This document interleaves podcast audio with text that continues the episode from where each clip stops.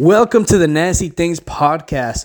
I'm your host, Extreme Joaquin. This is episode 17, and today we're getting nasty inside of Better Luck Tomorrow.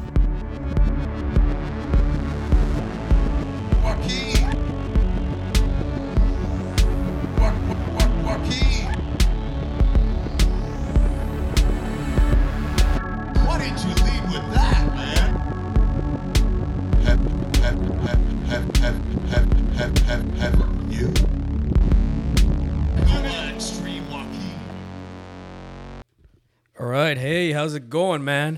Welcome back. It turns out, nasty audiences, he was able to find his uh, hearing aid. The hip surgery went good.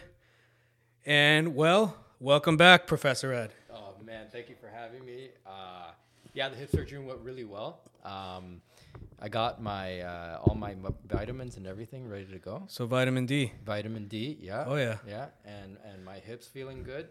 Uh, man, it's good to be back. Uh, I'm actually not that old, but uh, Yeah. you know, you know. I mean, you struggle getting up the stairs, so that, that on its own says everything. I don't know. I think who's going who's going more bald right now? Yeah, you gotta take it off. Well, hey, it is what it is, no, man. No, you gotta start sacrificing the hair, dude. It's it's over. Yeah, no, Professor Ed's got like a really.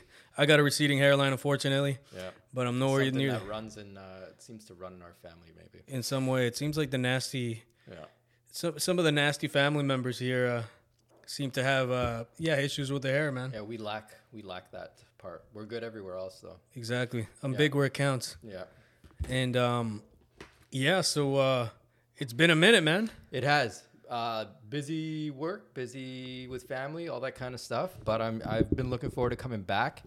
Um, obviously, you already kind of covered, uh, talked about last week what we're going to be talking about today. Uh-huh. Um, and uh, I I do like that we're finally getting to it into reviewing Better Luck Tomorrow because hey, I briefly Yeah. dropped it last time, Which right? as is- a movie that I recommended people to watch. So- Exactly, which is wild. Is it's something that it's funny. So that episode ended, and then This it- was the uh, Nasty Things Goes 80s, right? Episode two? yes, it was. It, Yeah. it, actually episode three. Three, right. because um, episode one featured Hillbilly Ed, and then Mm-hmm. episode two was the introduction to Robbie Gents. That's right.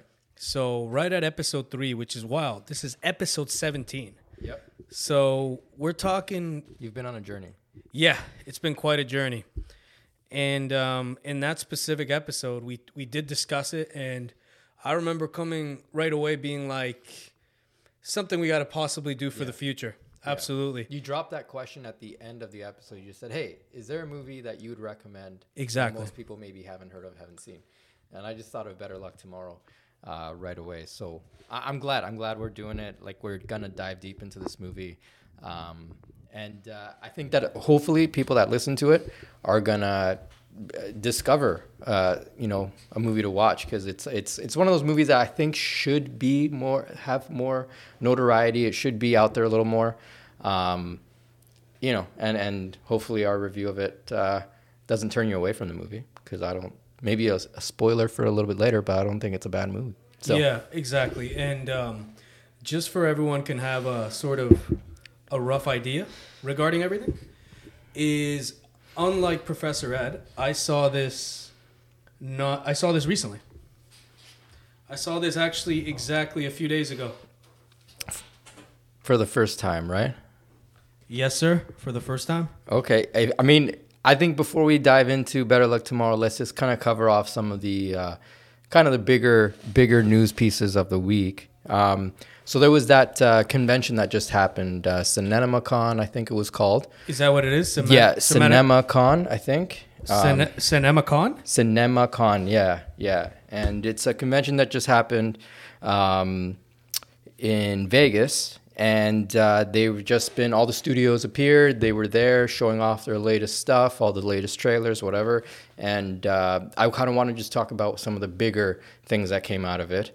Um, before we get to the biggest one, in in my opinion, the biggest reveal, we'll talk about the trailer for uh, Transformers.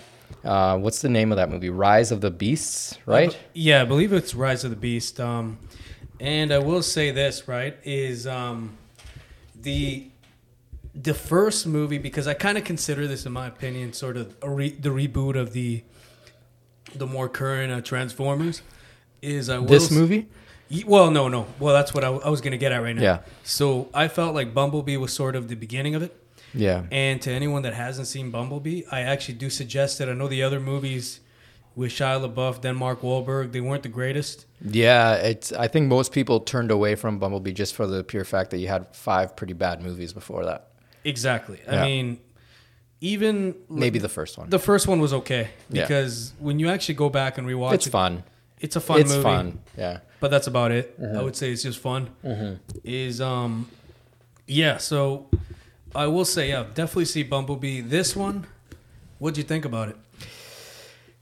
The previous, I guess it would be called a teaser trailer. Yep. That came out where they kind Yeah, of the just one, right? hint. So the the previous teaser trailer that came out a few months ago got me more excited than the trailer that came out yesterday. Now, so the teaser that came out a few months ago, I was kind of like, oh man, they're bringing in Beast Wars, the you know Optimus Primal, whatever. Yeah, exactly. And then once you saw this trailer and you saw more of them, I'm kind of out. Really? Yeah, yeah. I'm like, this looks like Michael Bay Transformers all over again. It, to me, it looks shitty. Interesting. Yeah. So it's funny you say that. So when I saw the second trailer, just my, you know, my outside perspective out of it Yeah, is I love the first one a lot more for sure. Mm-hmm. The second one just felt more like cool. It looks fun. That's about it. Um, as a Beast Wars fan, is a few things that I noticed right away, and I got kind of turned off right away. Is it doesn't look like Optimus Primal switches forms. He's just he's just a gorilla the whole time. Okay, okay. I didn't catch on to that, but yeah, yeah, If you notice him and all the beasties, I guess you can say, yeah. they don't ever switch. Into their like Transformer form. Exactly. Yeah, So essentially, the whole time, they're just they're just the animals, which takes away from the whole beasties. I I gotta assume in a movie called Transformers, I think it's a safe assumption that we'll see them transform. I hope so because I mean, it kind of looked like they showed us a bit of the final battle. Yeah, that's true, and they were in their beast that's what I'm form. saying. Yeah, That's what I mean. So That's right, true. so right away, I was that's what I caught on, and I'm like, fuck, I like, are they gonna switch at all? yeah, yeah. So just So you're still in? You're still like, okay, maybe I'll watch this. I'm I'm in- out. I'm out. I'm into the point Unless like reviews are good, I'm out. I'm into the point. Yeah, one is it depends on reviews, right? Because mm-hmm. there's two ways that you can kind of say you're in. There's the theater way, and then there's it's coming out in on digital copy in the next few few weeks or so. Yeah. It depend. It really does come down to the reviews. But yeah, for the most part, I think it looks fun, but it doesn't look like a movie that I'll go to the theaters for. It doesn't look like Bumblebee. It doesn't. It really doesn't. No, I don't, I don't know who this new director is. I, I haven't looked into it. My like dug deep into it. A failure on my part as a professor, but it just doesn't. I don't know. I, I'm kind of done. And I don't know if you've been reading um, online chatter for this one, like early from early um, screeners and whatever. Apparently, rumors, nothing confirmed. This movie's a mess.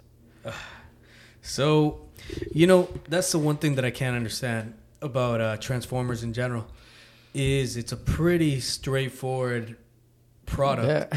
They're you, fucking you would think. they're fucking robots that are cars or they're or they're fucking animals to switch into robots. I mean, it's that's cool on its own. I mean, I don't understand why they can't figure it out. It, well, they figured it out with a Bumblebee, sorry, and sort of the first Transformers. Yeah, But even the first Transformers, it had a lot of, a lot of flaws.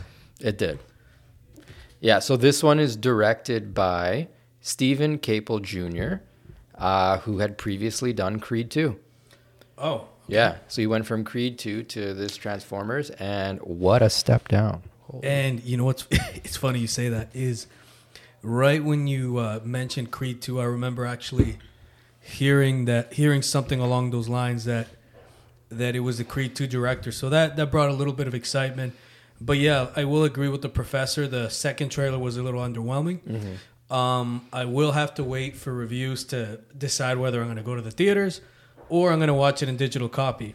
Or I might not see it at all. If they say it's a fucking massive turd fire like some of the other Yeah, movies, yeah. then It might be time to just step away from the Transformers. which is very unfortunate because I think it's it's not a fucking hard product to get right, in my opinion. Yeah.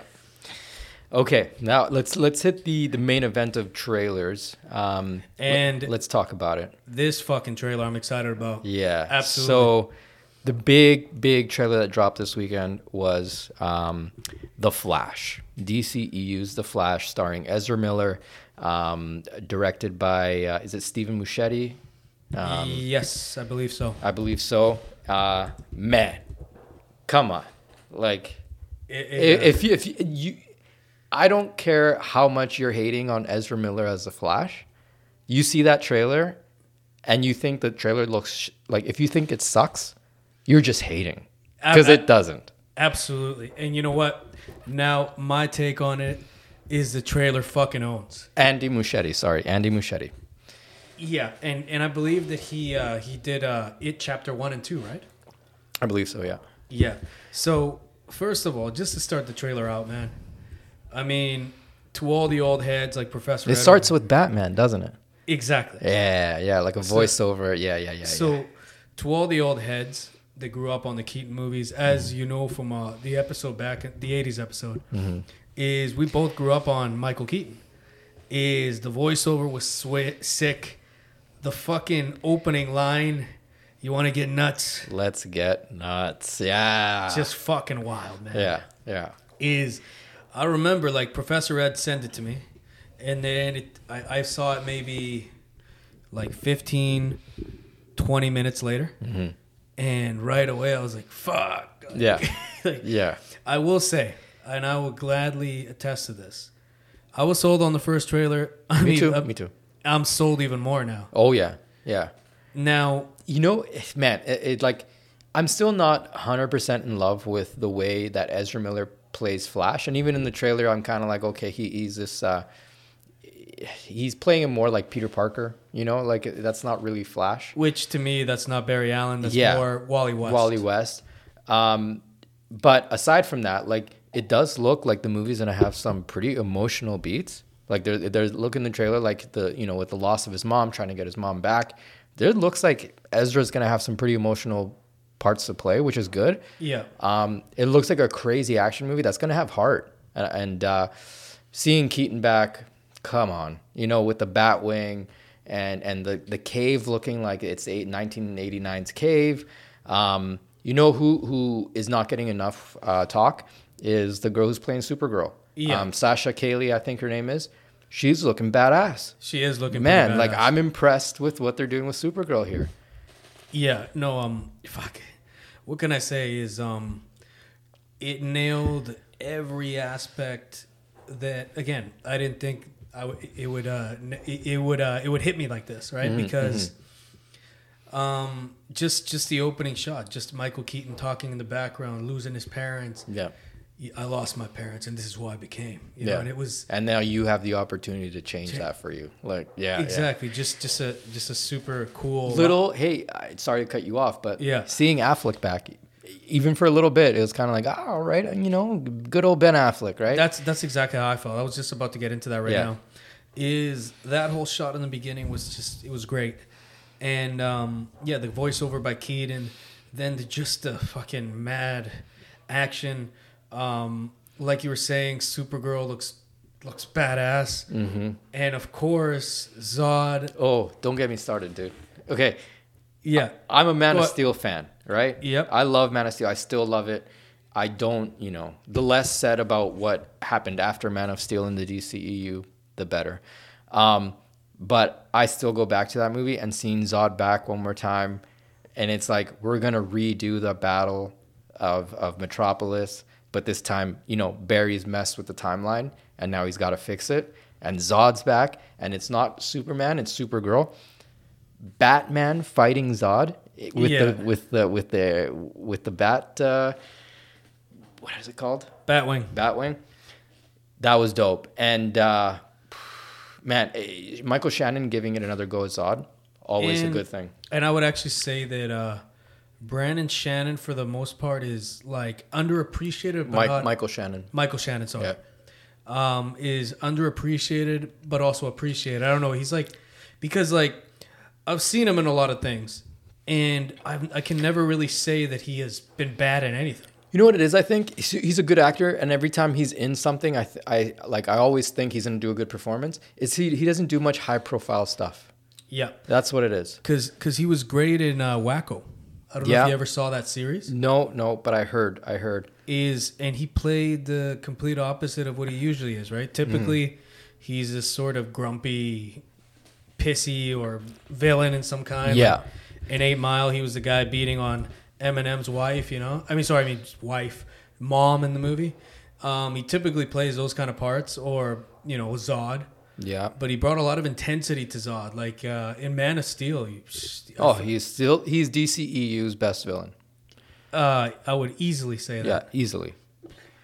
Like it's it's to the point Ah, where here's another one. Revolutionary Road. Um, I remember him from that movie. That's the the uh, reunion movie with uh, DiCaprio and Kate Winslet. Oh, that's right, And, that's right. and he plays like their neighbor in it, and it, it's it's a sad movie, um, but he does really good work in there. yeah, no, exactly. So that's what I mean, right? For the most part, he hasn't really missed as far No. as things that I've seen him in, man. Yeah, Even if he's in a bad movie, he's not the worst part about the movie. dude. Even cameo in Groundhog Day.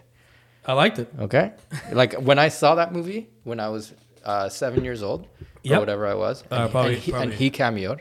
Yeah. I remember turning to my mom and said, "That's going to be a famous movie star one day." Holy shit. Yeah, yeah, I called it. Wow. Yeah, I knew it right then, and I was like, "That that guy that said that line of WrestleMania, he's gonna be big."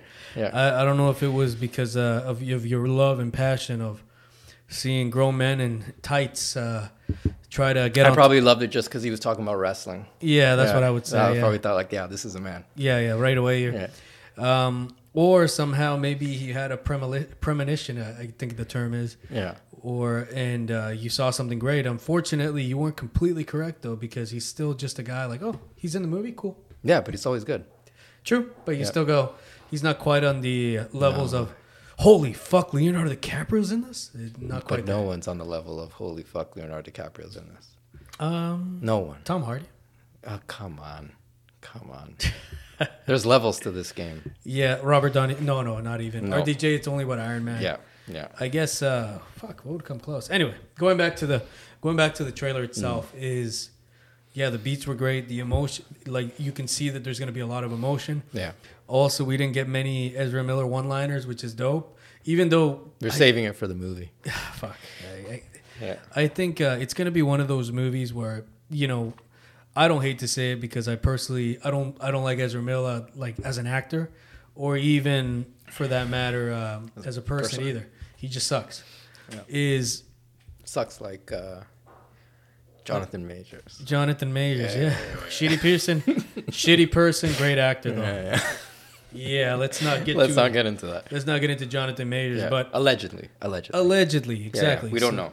As of now, Yeah. he still Anyways, is. Um, yeah, But- it, it uh, you know what's a, and this is getting nitpicky, but what's a bit of a shame with the Flash, is that it it actually looks good, and it's honestly for me the first time I'm excited about a DCEU movie since Wonder Woman, Pete, Yeah. maybe. Yeah, Um, 1983 or the the more current. the Wonder the Woman. first one. Okay. Yeah, I, I not, nothing else has got me excited, right?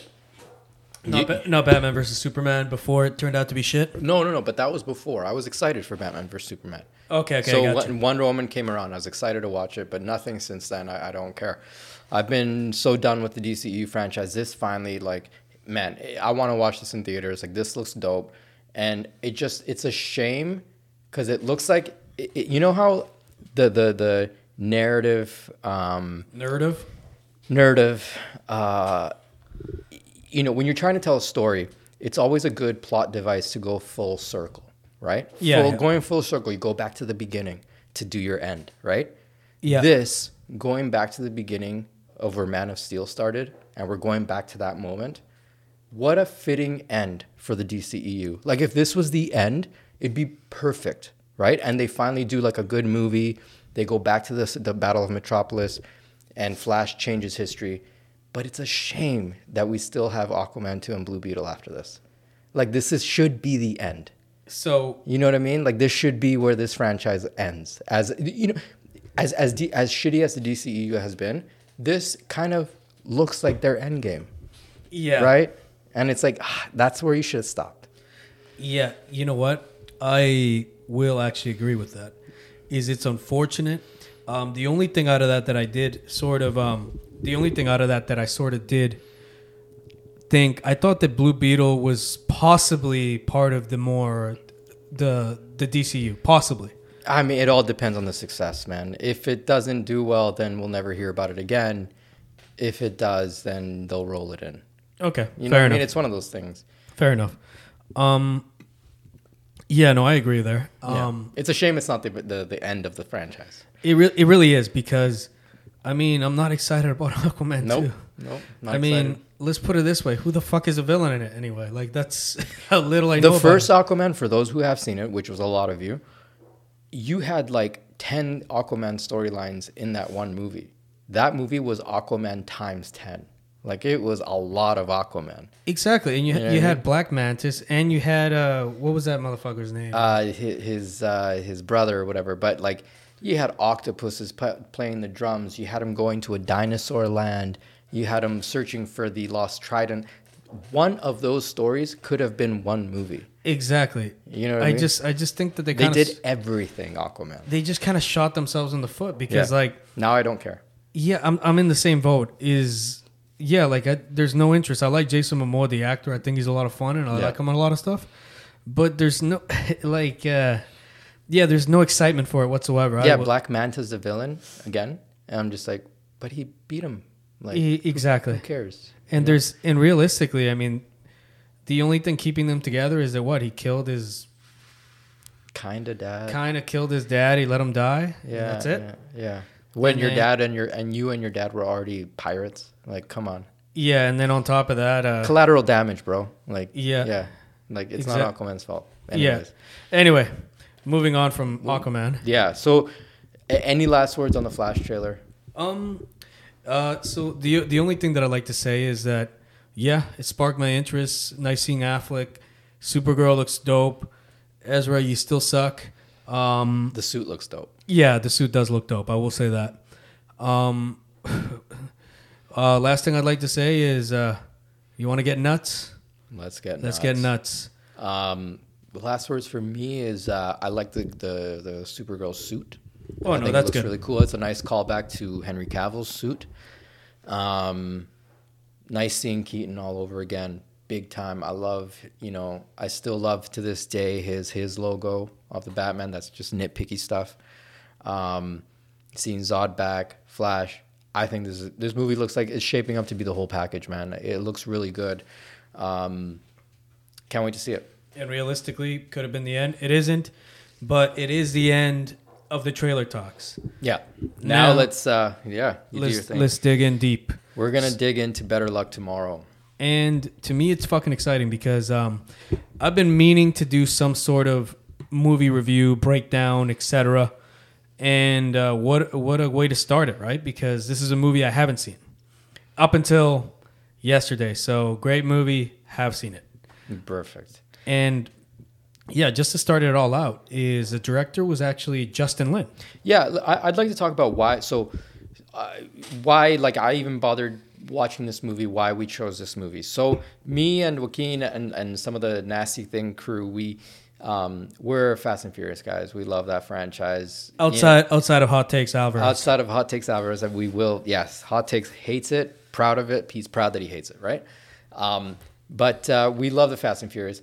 I admittedly not a fan of the last couple. I'm I, I'm getting dangerously close to being done with the franchise. to be to be fair, the I'm last getting dangerously close. the last couple have been very Eight, bad. eight and nine. All right, there, yeah.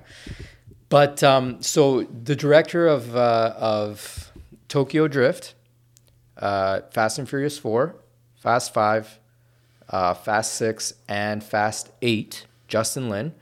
Um, he directed a movie back in 2002 called uh, Better Luck Tomorrow.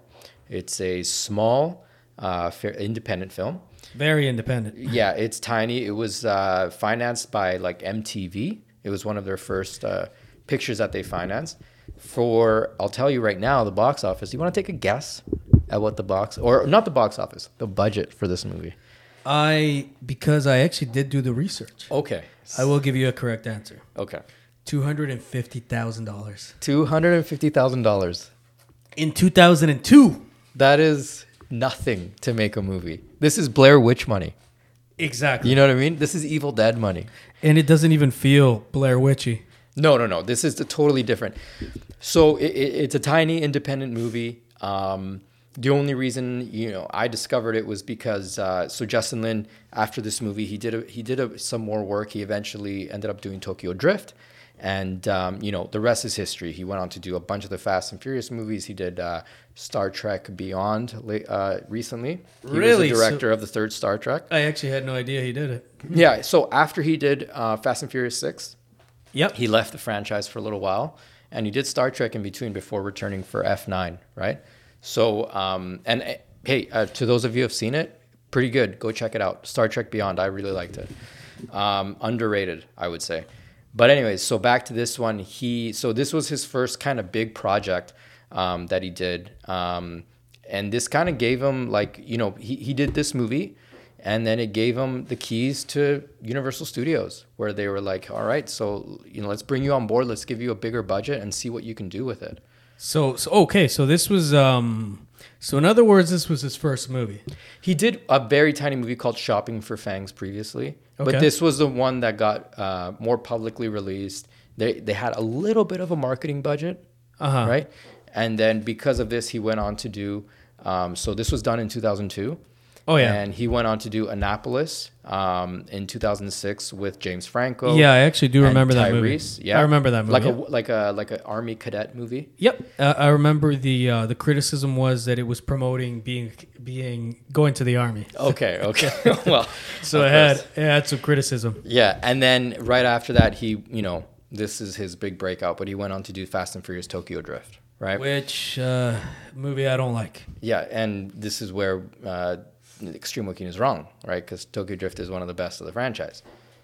Yeah, It is. We'll, It we'll is. see. I, I'm, I'm gonna have to. I'm gonna have to go back and rewatch it just because Yeah. I haven't seen it since what? It came out in 2005, I think. 2006, yeah. So, oh, not bad. Extreme Wookiee's not bad. At uh, the, the year is actually a year off. Not bad. Not I'll bad. Take that as a W. So- go ahead. He made Tokyo Drift, and uh, when he got the, the job for Tokyo Drift, um, he went back and looked at Better Luck Tomorrow, and there's a character that he introduced in that movie named Han, Han Lue, who Han Lin. is the same Han that we have in the Fast and Furious movies. And he's like, you know what? I loved working with the actor Sung Kang. I'm bringing him into Tokyo Yeah. Drift. And it and it's funny because later on, there is a mention that I'd, I'd like to bring up that Okay. I saw in the movie.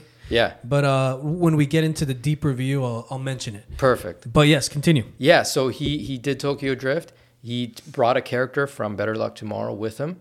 Um, he, the director and the actor have confirmed he's playing the exact same character. Um, they even touch about it a little bit in the Fast and Furious movies. Uh, you know, if you watch it, he has like a smoking problem and that kind of thing. That's exactly what I was going to say. So yeah, it was briefly mentioned in uh, I believe it was Fast Five. Five, and it was it was just uh, yeah. So Convert- snacking was because he was an avid smoker. Yeah, he's getting over his smoking addiction, um, which in, in Better Luck Tomorrow, like he's smoking in every scene he's in, right?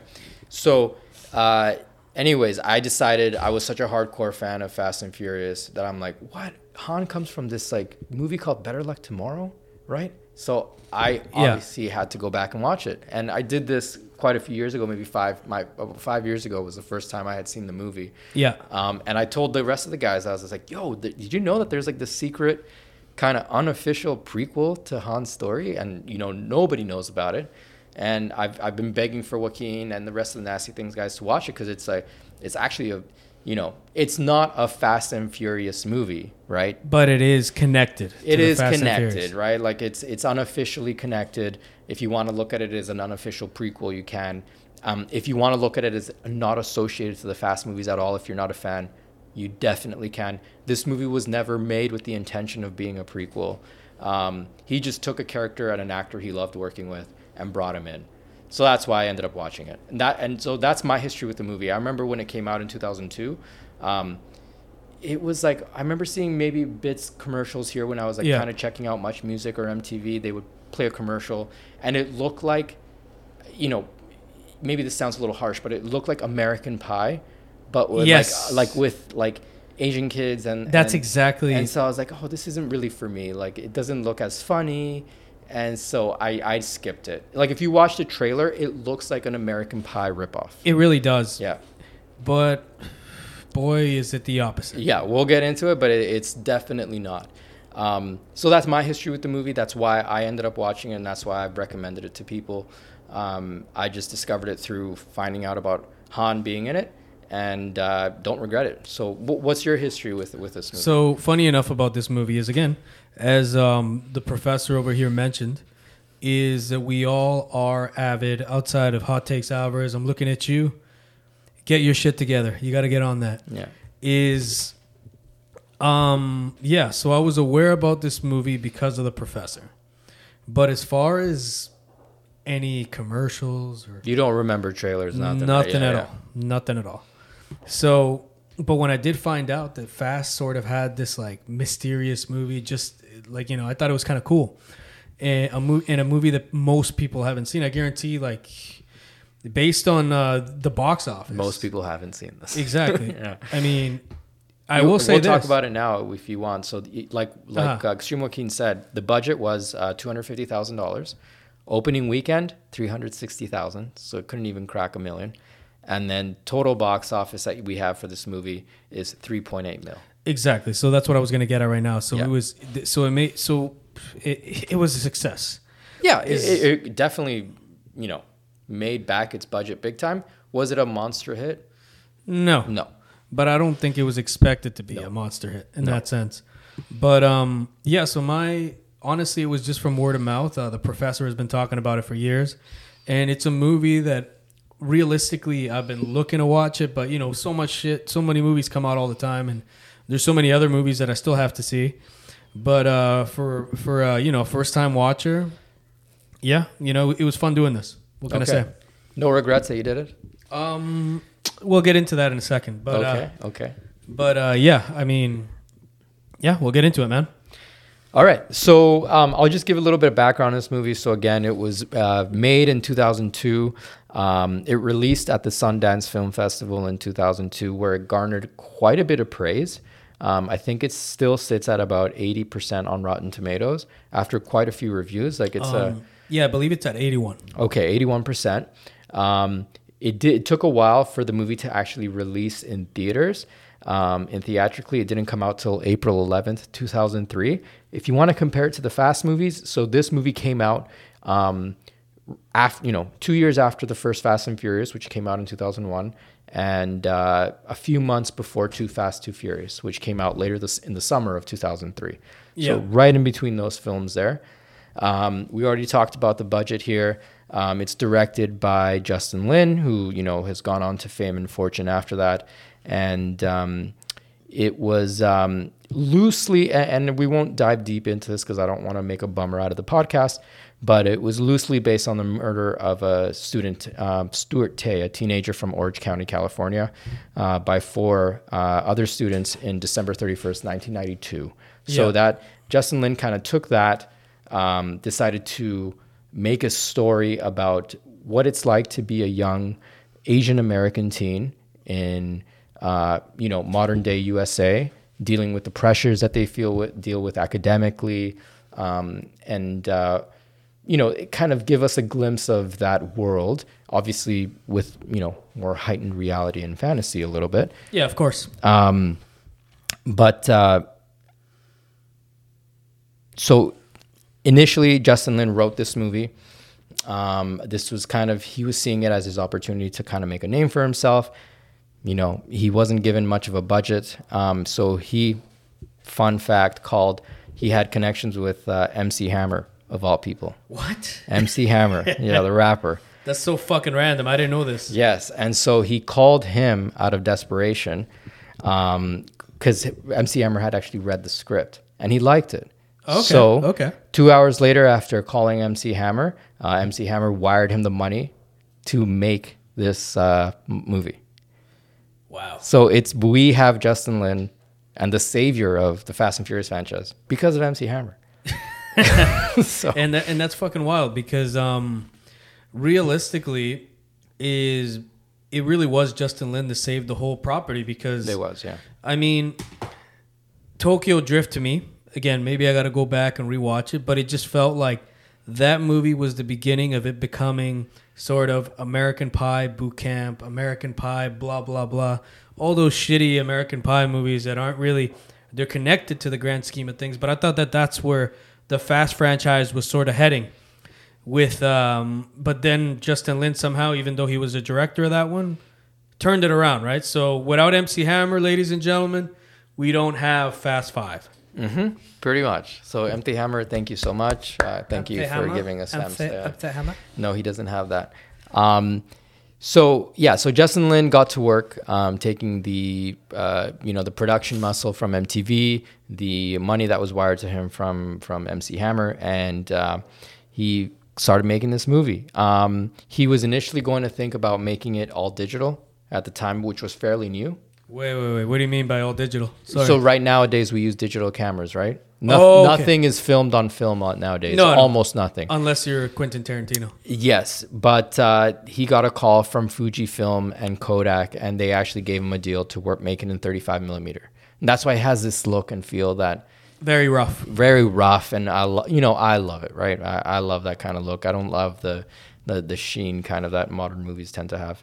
Yeah, unless unless you're like directors like uh, Quentin Tarantino, Mm-hmm. um, or actually, there's a lot of like more, I guess, di- like directors that are more If you can afford it. side. Exactly. Basically, if you're a high end director, you could still try to film on film. Um, so Justin Lin got to work, and um, he, even with the money that was wired to him by MC Hammer, it still wasn't enough to film this movie. which um, how much was that? If do you do you have any It, idea? there's no there's no specifics on how much MC Hammer got, got him, but it was enough to get going. And uh, but in the end, he still needed to, in order to fund this project, he needed to issue out ten credit cards and basically his life savings. So sounds sounds sort of like uh, an esque uh, Kevin Smith story, A lot like that. except uh, Kevin Smith didn't have MC Hammer. Yes, and so this was as as um, Justin Lin has said in interviews. He said potentially could have been the last film I ever made, um, but he was so focused on making it because it was about issues he says that were important to him growing up as an Asian American, um, you know, in the USA. So he was so dead set on making this that even if he went broke, he said he'd still be happy that he got it done. Right. Um, what else can I talk about here? Um, So yeah, so in so in other words, um, which again, when we dive into the film, is I did see a lot of those influences in in that in that regard. I thought it was great, man. I mean, and um, it it uh it, it's as low of a budget as it is. It doesn't look as low as I I thought it is. It just kind of felt like one of those more older movies, even though it was released in like 2002. So. Holy fuck! Actually, it's been It's been a long time when you really keep- stop and think about it. Yeah. yeah, it's been it's been a minute, man, for sure. Um, MC Hammer gave him ten thousand dollars, So ten thousand dollars, and he had to make up the rest, which is two hundred fifty total. so two so uh, out of ten so ten thousand dollars, and then he had to pull two hundred and forty thousand to make this movie. Yeah. How he did it, who knows? Yeah, we don't we don't ask questions around these parts. All right. yeah. So eventually, he got this work done. Um, He could, he could have gone to Tommy Wiseau maybe. he- probably, yeah. Um, you know, it ended up getting reviewed uh, generally really well. Um, uh, let's see, Roger Ebert, he actually gave it a full four star rating. He said it was disturbing and skillfully told parable about growing up in today's America. Um, and what Justin Lin reveals about himself as a skilled and sure director. So Roger Ebert, one of the best critic reviews of all time, had this to say about the movie. yeah, a guy I, res- I I do respect a lot of his reviews. Um, he's pretty blunt. He's pretty honest. So that's And- pretty high regard. It is, and at the time of the screen, at the time of release, so this was released fairly limited. It wasn't a big theatrical release. It earned the highest per screen average of any film at that time. So it did break records. Um, much of the film's success was attributed to a campaign by young Asian American viewers, um, mostly college students who wanted to promote the film on school campuses, online, that Uh, kind of thing. Which, which it does kind of make sense. It does sort of feel collegey, but y- later on it gets it, it changes. Yeah, yeah. So um, you know, it, it became a success. Like it became an independent success. There's a reason that Universal Studios trusted him with Annapolis and, and Tokyo Drift, right? Um, so this, in the end, this was a, a beautiful story for Justin Lin. But uh, Tokyo Drift could have possibly also took him back a little bit. In what uh, sense? Well, if it didn't have that special little cameo, I think a lot of people wouldn't have tuned in. N- not that many people tuned in. It's not that big of a movie. Really? Huh. Yeah, First time I'm learning this. All right. yeah. It was just uh, through word of mouth uh, once it got released on DVD that Tokyo Drift became a success. Okay, so it was more of a success story by uh, copies bought after. Okay. Yeah, yeah. And also probably hearing the Vin Diesel cameos in it, so right away they were like, For "Yeah, sure. that's it." Yeah. So, but this movie itself, though, you know, it, it uh, jump started Justin Lin's career. Um, and uh, I think now is time to um, let's talk about some of the actors in the movie. Let's talk about the cast and the crew, okay? Yep. All right. So we've already talked about Justin Lin quite a bit. Um, and we'll kind of cover briefly some of the other stars that are in the movie. So um, Parry Shen, he plays Barry Ben Manibag. He's, I would say, the lead of the story. Yeah, We- definitely. you definitely follow him throughout the film and his journey, his adventure of, of what happens in his uh, high school life. Um, what do you think of uh, Ben in this movie, of, of Parry Shen, Ben Manibag, without getting into spoilers yet? Um, you know what? I thought I thought he did very well in the beginning. He was very likable. What can I say? And um, yeah, I thought he was good. And after I finished the movie, I was curious, like where this guy has gone since. If I'm gonna be honest, because I'm like, you know what? He wasn't he wasn't a bad actor. Like, Yeah, and he, Yeah. he's a. You're right. Like I've always been curious about like, okay, where has he? What has he done? You know, and it's like he's been busy, but not much. Like nothing. Really? Yeah, yeah. Like nothing. You look at his IMDb list, and it's stuff that I most of it I've never heard of. You know, um, so yeah, he, he's you know busy actor, not doing anything of too big of note, but so you would probably say that he might be in the um, Asian American side of things. Uh, the Brian Campbell, the, sorry, the um, Bruce Campbell. Possibly, yeah. Like it says here that he did NCI, a couple episodes of NCIS. He was on Mad TV back in the day. Um, you know, he's been busy doing voice work. It sounds like, It, but it tends to be sort of um, as sad as it is to say. It's sad- like whenever you see an actor in something and you don't really see him much, it seem they seem to go into voice work quite a bit Mm-hmm. from what I've caught on. yeah, and and it's a shame because I thought he was a pretty likable guy in this movie. I thought he his character of Ben Manibag, like the way he played him, um, you you feel kind of sympathy for him. Oh, you And- feel you feel a lot of sympathy for him for sure. You're rooting for him to like get success, right? Like eh, academically with the girl, whatever, right? Like you want him to do well.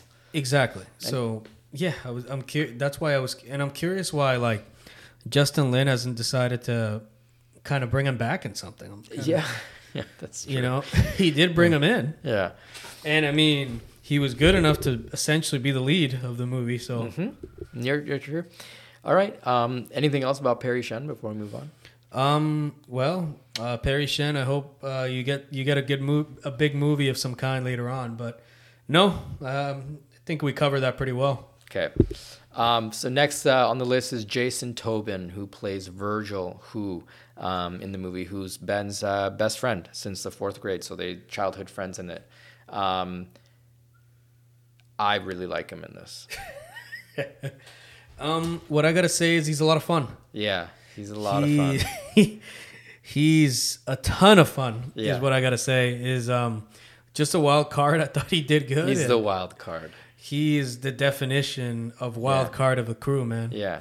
But he's no like he's no Stifler to those that No, think it's sort no, of a he's not. American He's, Pie no, it's it's uh you might think on the surface he's like the Stifler of the crew or whatever, but like no, it's um the, the complete opposite. he did a you you know we'll dive deeper into it later but like he he plays the best friend he's he's the other kind of younger kid yeah. um and he shows up again uh you know he, he- justin lin did take him with him uh he's in tokyo drift Yep. um and then back in uh f9 right he brought F him nine, back. uh, your favorite movie? Yep. uh, as another one of Han's friends. I don't think that they're playing. He's not the same character. He's not playing Virgil, who in this, but he liked the actor so much, right? Um, so yeah, I, I thought he was really good in this. Yeah, no, I liked him. I thought he was fun.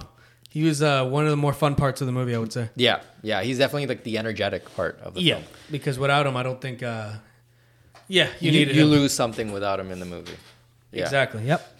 Um, all right, we'll talk about Roger Fan. He plays Derek Lowe. Um, he's the more self-centered senior class, the valedictorian. He's the the leader of the group, I guess. The guy that's the cool guy. the cool guy. He's the leader. He's doing well in school. He's he's he's got the uh, the jock kind of high school sweater, um, the good-looking one, whatever you want to Yeah, call it. right? exactly. And uh, we'll dive into what he, how he got that sweater. Yeah, yeah, that's right. yeah. Um, so Roger Fan, like I thought he did a good job. Like nothing amazing. Um, he does have the movie star good looks though, right? Like you look at him as like a lead. For sure. Yeah. And there are a, a few parts later on in the movie where I'm like, hey, he got he got he got better as the movie went on. Yeah, in my opinion, like because in the beginning I was kind of like, eh, like, and then like midway through the movie to later on, it's like, okay, he's not bad. He's Yeah. actually, I would say, yeah, his performance was pretty decent for the most part. I liked it, yeah, and um, I think that he just got better as the movie went on. You know. Sort of like I guess podcasting in a sense, right? You get better as the episodes go on. He got better as the movie went on. as the movie went on. I felt. Yeah. Um, I like, I like, I, you know, I, I, I can kind of, I'm take it or leave it with him. I do think he, you know, he plays a good part in the movie, but I'm like, you know, he just looks like the, like it was good casting. He looks like the guy he's playing. You know what I mean? Like he's. Oh, like, for sure. It was it was uh, like on point, man. Yeah. And side note, little trivia here, but um, uh, Justin Lin has confirmed that he, because he took the actor Roger Fan and he took the character of Derek Lowe uh, with him to the Annapolis movie. So he continues on in there. If if that means Annapolis is now somehow weirdly connected to the Fast and Furious, That's fucking wild, yeah, man. yeah. So I don't know if you got to watch that, but the weird thing is, is that Tyrese is in there too. So What? So so he's multiverse of fucking Better Luck Tomorrow's. I don't know. well. It's kind of like the movie I wanted to come up with. Uh, Hector, the character from the Fast. Yeah, well, Multiverse of pendejadas. He's part of that, man. because he plays uh, Hector and everything. Um, so yeah, he took him in there. Uh, he does have a bit small part in Fast Four as well. Yeah, he, I believe he played uh, the the uh, detective that uh, put in the coke into the. Yeah, so he's with. Uh, there's a part in Fast Four where Brian he's trying to he's you know with the FBI he's trying to infiltrate the um, the uh, the cartel that they're trying to get into to, to whatever, and he he he loses the race right, so he can't get into the group anymore. And so the only way he knows how to get in is by framing one of the racers that won the race. So him and uh, Roger Fan's character go in there. They plant some coke, and hey, he's gonna be go to prison for a little while so that uh, Brian O'Connor can enter the race and and be part of the crew now.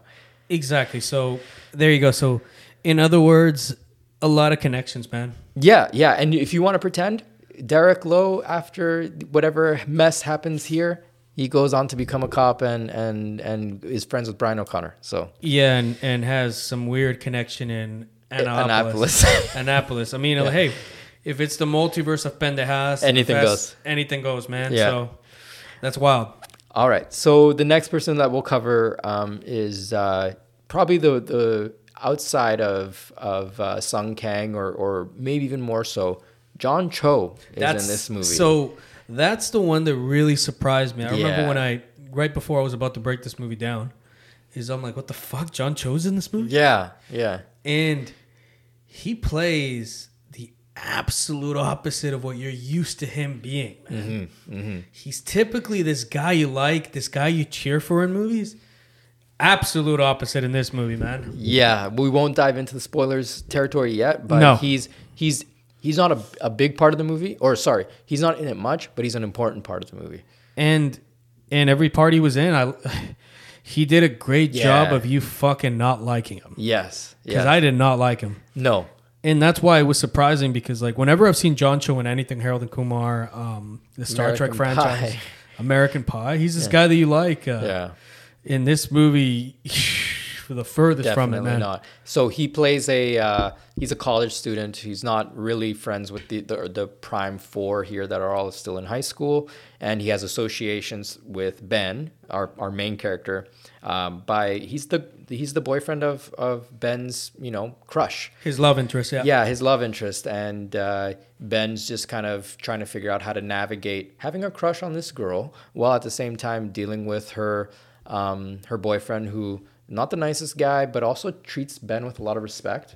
In a Yeah, sense, he has this weird like narcissistic like I'm better than you, but I kind of like you. yeah, I'm better than you, but I want you to do well, and I Yeah. want you to, but I also want you to be my best friend. I don't know. yeah, it's weird. It's very weird. But Cho, John Cho plays this very well. Um, and then uh, the last, uh, I guess, actor we'll touch on in this movie, I think it's the most other noteworthy is um, Karin Anna Cheung. She plays Stephanie Vandergosh. She's the- love interest of Ben.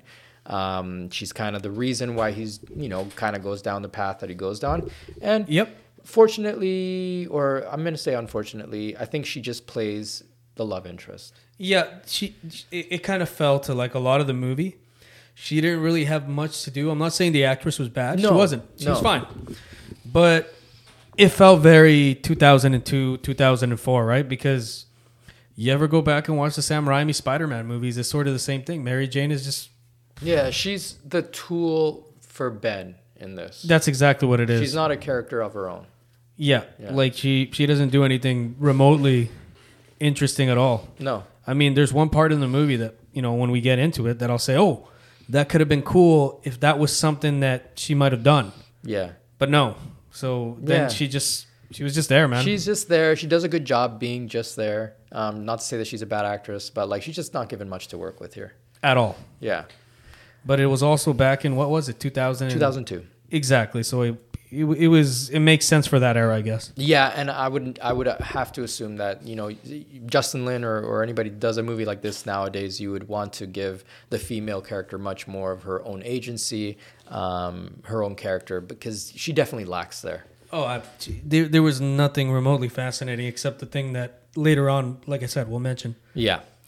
All right. So I let's uh, you know let's dive into the plot. You want to just cover this uh, the plot of the movie, and we'll stop and comment on on anything that we as we go along. Are you ready for that uh, extreme? Um, yeah. Yeah, so Or is there anything you want to say before we dive into the plot here? well, um, Because in the plot we're gonna go full spoilers. Okay. Well, um, just quickly, yeah, make sure to watch this movie and make sure to let us know on our Reddit page and our and or DM me on the Instagram Nasty Things page what you thought about this review right before we get into it and a possible movie that you want us to review. Perfect. Yeah. And so again, uh, spoiler alert to people who are sensitive to spoilers. If you haven't seen the movie, stop listening now. We're so gonna in dive words, into it. in other words, an extreme Joaquin because I fucking hate spoilers. Yeah, there you go. Don't. Yeah, this is where like if you need to tune out, tune out, and come back and join us once you're done. Yep. Okay, So you want to get this started? let's get started. We'll break down the plot of the movie and uh, just stop me wherever you want, man. Like this is where we will dissect it and talk about the the ins and outs. Okay.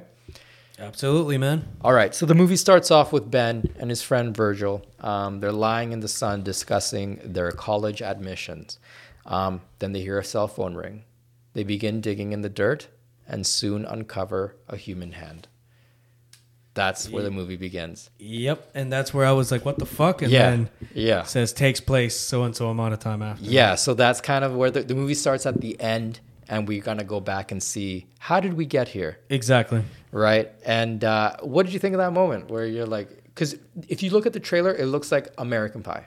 And and and that's exactly what I did right before I saw the movie. And if I'm going to be completely honest, is uh, earlier we, he, you know, the professor did ask me in regards to like what was my introduction.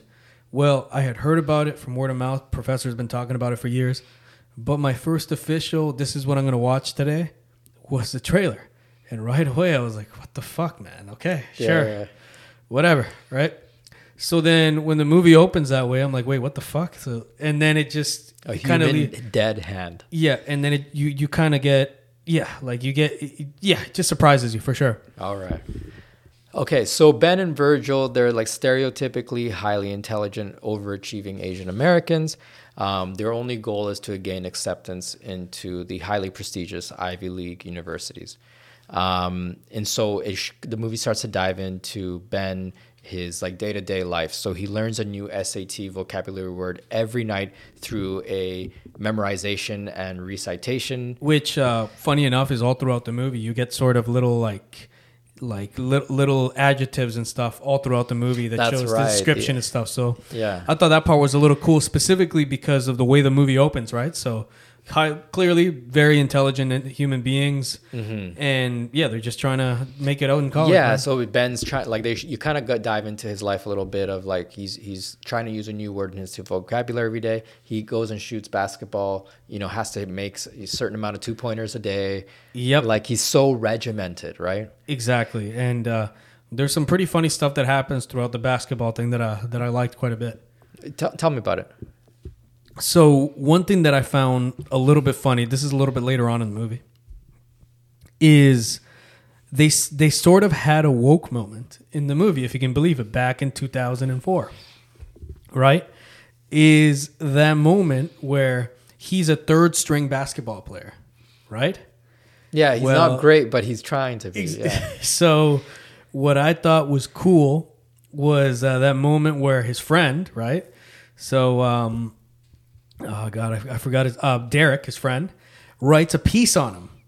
So all of a sudden, you know, there's there's like like sheets. People are raising up things. We want Ben. We Yes, want Ben. He starts creating a movement so for Ben they to make play a in the game. movement for him to play in the game, and they make it about him being this this uh, token Asian guy in the movie. So that's why he's not playing. So it was just it was just I thought it was a little funny. Yeah, that's a good moment. I had I had a lot of fun with that moment there. Um, all right, so Ben, um, as we're because he narrates the movie, right? Um, so he does reveal to the to the um, viewer that um, he, he uses his perfectionism in order to act out and search in other ways, right? Because he can't just be full time, you know, perfect student. Um, so he like toilet papers houses with Virgil and other little uh, petty crimes. Part of these activities include the purchase of uh, the return of a computer equipment with Virgil and and hold on, this is where we meet Yep. the man Yeah, the man of the hour. So Han. exactly, and you know th- this is the part that I thought was really cool is that he pops up on screen and I'm like, yeah, This is Han. Vir- Vir- he plays Virgil's cousin. Yeah, Han, his cousin, but like just if you thought he was he was just as cool in this movie Yes. as he is in the Fast movies. man. There's no denying that he plays the same guy. absolutely Yeah, a, a little more short tempered, but Yes. the same guy. yeah. Um, so he's introduced. He's in front of a cool ass car. Fuck yeah, he was. Yeah. which right there, you're like, that's fucking Han, man. I know, right? Right? Okay, so he's in front of a cool car. He's Yeah. smoking, and he's like Virgil's kind of older cousin. Um, and he he he's their kind of their little bit of their way into petty crime, right? Um, I wasn't it uh, Ben's cousin? Sorry if, uh, if we're correct, because I believe you just said Virgil's cousin. it is Virgil's cousin. Was it Virgil's cousin? yeah, Oh, okay. yeah. That's why he, he. We'll get ahead of ourselves, but that's why he treats Virgil so rough. Oh, okay, okay, yeah, that makes sense. That makes Yeah. sense. But he's he's like best friends with Ben. Yeah, yeah. Okay. Yeah. So he knows him through Virgil, and we meet Han. And as soon as he pops up on the screen, you know that this guy's like he's the coolest guy in the room. And he is all throughout the movie. Yeah, yeah, he is. He's awesome to watch. Doesn't play the most biggest part, but whenever you pop him in, you're just like, man, you can't stop watching. Yeah, and and, and and I kept wondering throughout the movie. I'm like, fuck, can we get more more Han? More Han, right? And I Yeah. think that's what Justin Lin might might have felt like. I want to use that character more. Yeah. because like, man, he's he's so cool. He is. All right. So Ben is involved in many of the school clubs, um, all of which are used to pad out his college application. So he does all these extracurriculars just so his application could look better. Um, he makes the basketball team, though he discovers, like uh, Extreme Joaquin just said, that he's merely a token player who never get asked to get to actually play. Which I thought again, I thought that part was really funny because um, you know, his friend that again, he's a guy that all throughout the movie, you know, he he's he thinks he's he's like this cool the guy that thinks is the coolest out of his friends. And he does it, I guess, to spark him up in some sort of way, but it, it still ended up being like a dickhead move in my- Yeah, yes, the like way- later on. yeah. And even he after said, "So you just made me realize that I was the token." That's essentially what he what he said after, and it's like, Yeah. so uh, eventually, we see Ben develop a crush on his new lab part- partner, played uh, Stephanie Vandergosh. Um, she is an Asian girl who was adopted by a white family, who they briefly touch in the movie, but nothing. Yeah. Which again, see, I gotta stop you here. Okay, yeah, Another thing, could another have been big. I, I another character th- arc that they could have added to make it more interesting, make her sort of the outsider. But no, they just, yeah, we, we she was adopted by a white family. You see her brother, I think, once, and that's it. and that's it. We don't. Yeah, we don't spend much time with her. Like her life is whatever has to do with Ben. And so, like that part to me was, was sort of the more annoying parts of uh, of her character is that they had all these things for her, but they did nothing with it. Yeah. like, it, it was just throwaway. It Yeah. was, it was like, yeah, white family, moving on. yeah, Let's get back to Ben. pretty much. Yeah. Yeah. So okay, so after we meet Daric Loo, who is the uh, senior valedictorian, he's the president of nearly every student club. Um, him, Daric, and Virgil become part of a school-wide cheat sheet operation. This is kind Yep. of their beginnings of their crime And- life. And that's what I was gonna say. This is where it gets semi fastish, if you think about it. Yeah, yeah, we start to get into the life of crime a little bit. So Uh-huh. these guys, they get into this uh, cheat sheet operation to help other students out. They're making money. Um, ben pays uh, uh, Jesus, another student, to break into the facility office to steal the tests, and then proceeds to sell off the cheat sheets to students. That's their business that they're starting to do. Yeah. Um, ben also brings Virgil and Han into the operation because it started with him and Daric, and the four of them start to make a small fortune. Like they start to actually make some money. Yeah, and, and and this is the part where it get it, it got it, this is where it changed a little bit, right? Because in the beginning it was still sort of this high school Happy-go-lucky. happy go lucky. Then it just sort of gets into the more crime side of things. So Yeah. I thought that was a little cool, and And the tone of the movie changes. that's exactly it does start off kind of fun, exactly, and, then it goes like dark. darkish. Yeah, yeah, and you're kind of like, okay. These kids aren't what they- they're not just nice kid. Like Yeah, they're they're they're characters that are layered. Yeah, yeah. And uh, all right, so Ben also brings Virgil and Han to the operation. Meanwhile, during this time, Ben has fallen in love with Stephanie. This is become Yep. his crush. Uh, he discovers that her boyfriend, Steve Choi, who's played by None other than John Cho. then Don, by John Cho, he is he's a college student. He's rich. He's arrogant, and clearly does not seem to appreciate Stephanie at all. Yeah, Any sort of like big arms him all the time too. yeah, Like yeah. belittles him all the time. belittles him, makes him feel like he's less than. Um, so Steve soon discovers Ben's crush. He knows that he has a crush on his girl. Uh, so he offers to let him take her to the winter formal. But the way the way he goes about it is not like, hey, man, He's an asshole. He's, he's a total dick. yeah. What does he offer him? As like, uh, he, you know, you take her to the winter. It's almost like scraps, though. Exactly, and then I'll finish her off. Is Yeah. sort of, sort of like this. Yeah, it's a it's a very douchebag move. Uh, so Ben soon discovers that his life is becoming uh, during this is more and more out of control. They're making more money. Things are getting a little bit more dangerous. High th- stakes. They're also taking a lot of substances just to be able to keep their studies up. Because remember, right. right.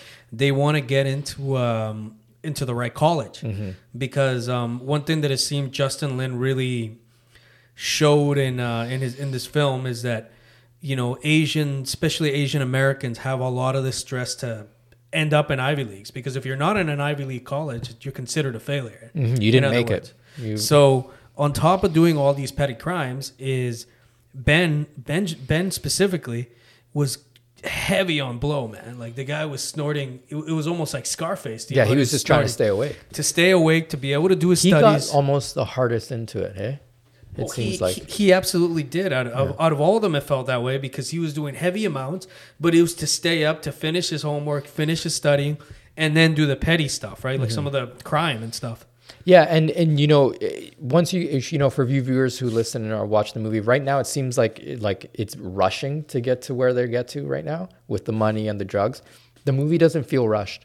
Like it does feel like it makes sense to where they are at. specifically like these characters on their own, right? Yeah. Because each one of these characters don't want to just be the, these Ivy League future Ivy League stu- uh, students in college. They Yeah, they want it. They want it to be seen by the high school. Yeah, that's true. They they're like as important as as Ivy League students are. They also they don't just want to be seen as like the nerdy Asian kids. Exactly. They like the rep that they're getting. Exactly right? like like what were they doing to keep their rep going? And they even said, I believe they said it at one part of the movie, is they'd go, they'd party, they'd have women over, they'd do those tequila things, but answer questions. So they still sort Yeah, of and so that's where I'm going to next in the plot. So, as a member of the, the, the academic decathlon team, Daric, Virgil, and Han, uh, they practice at Daric's house, and it it kind of devolves into drinking parties. Uh, later, the group, who are now intoxicated, this is an important scene here, arrive at a party where they are, you know, kind of pushed around and bullied by a football player. Yep. I remember this one very well. Yeah, so this is kind of where the movie really turns. Um, who mocks them for their perfect image, right? A fight results in Daric pulling out a gun out of nowhere, Yep. stopping the fight.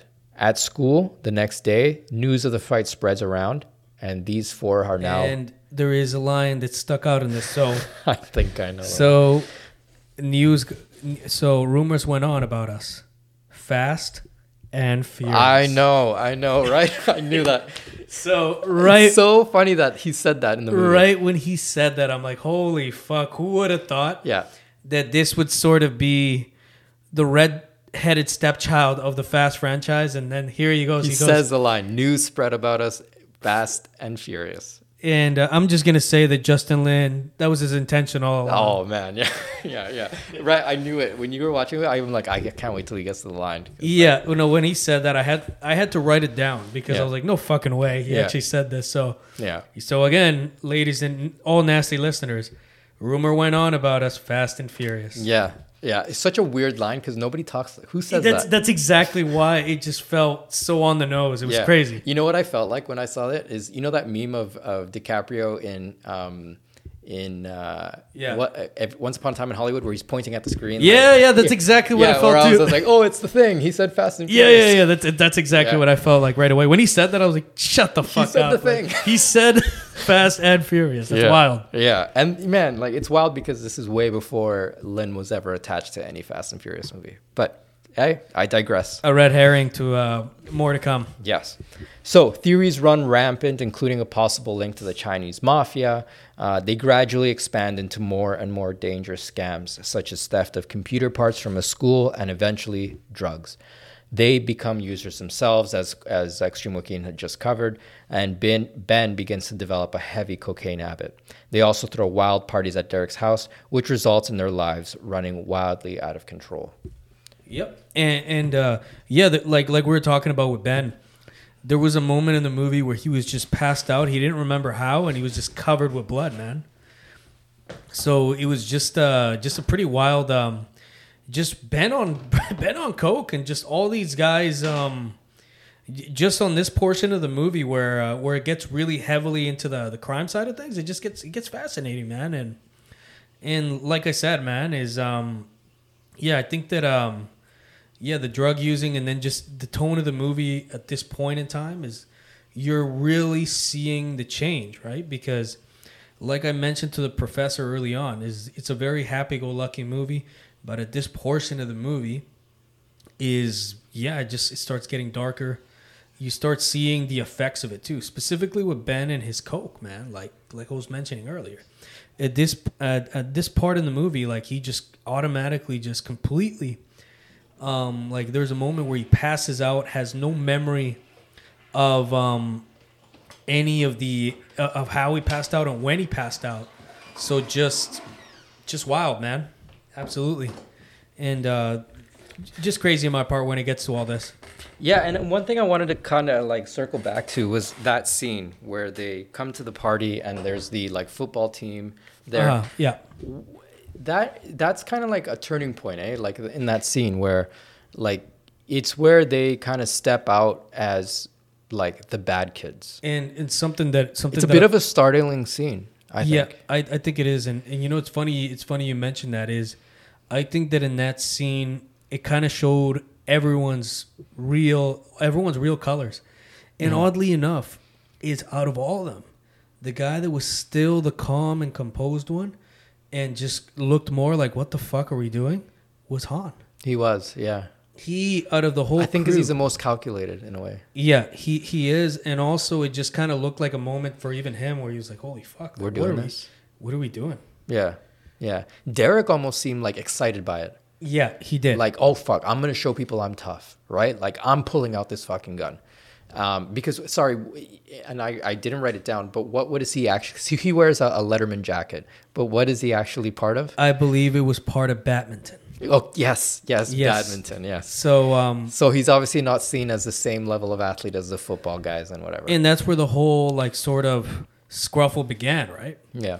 And then of course Virgil loved all this. Yeah, he was like for the first time in Virgil's life. I think he was seen as like a tough kid. You know, he's a skinny little Asian kid, right? And on, and on top of that, he he just, he even said it like he got turned on, Yeah. Oh, yeah.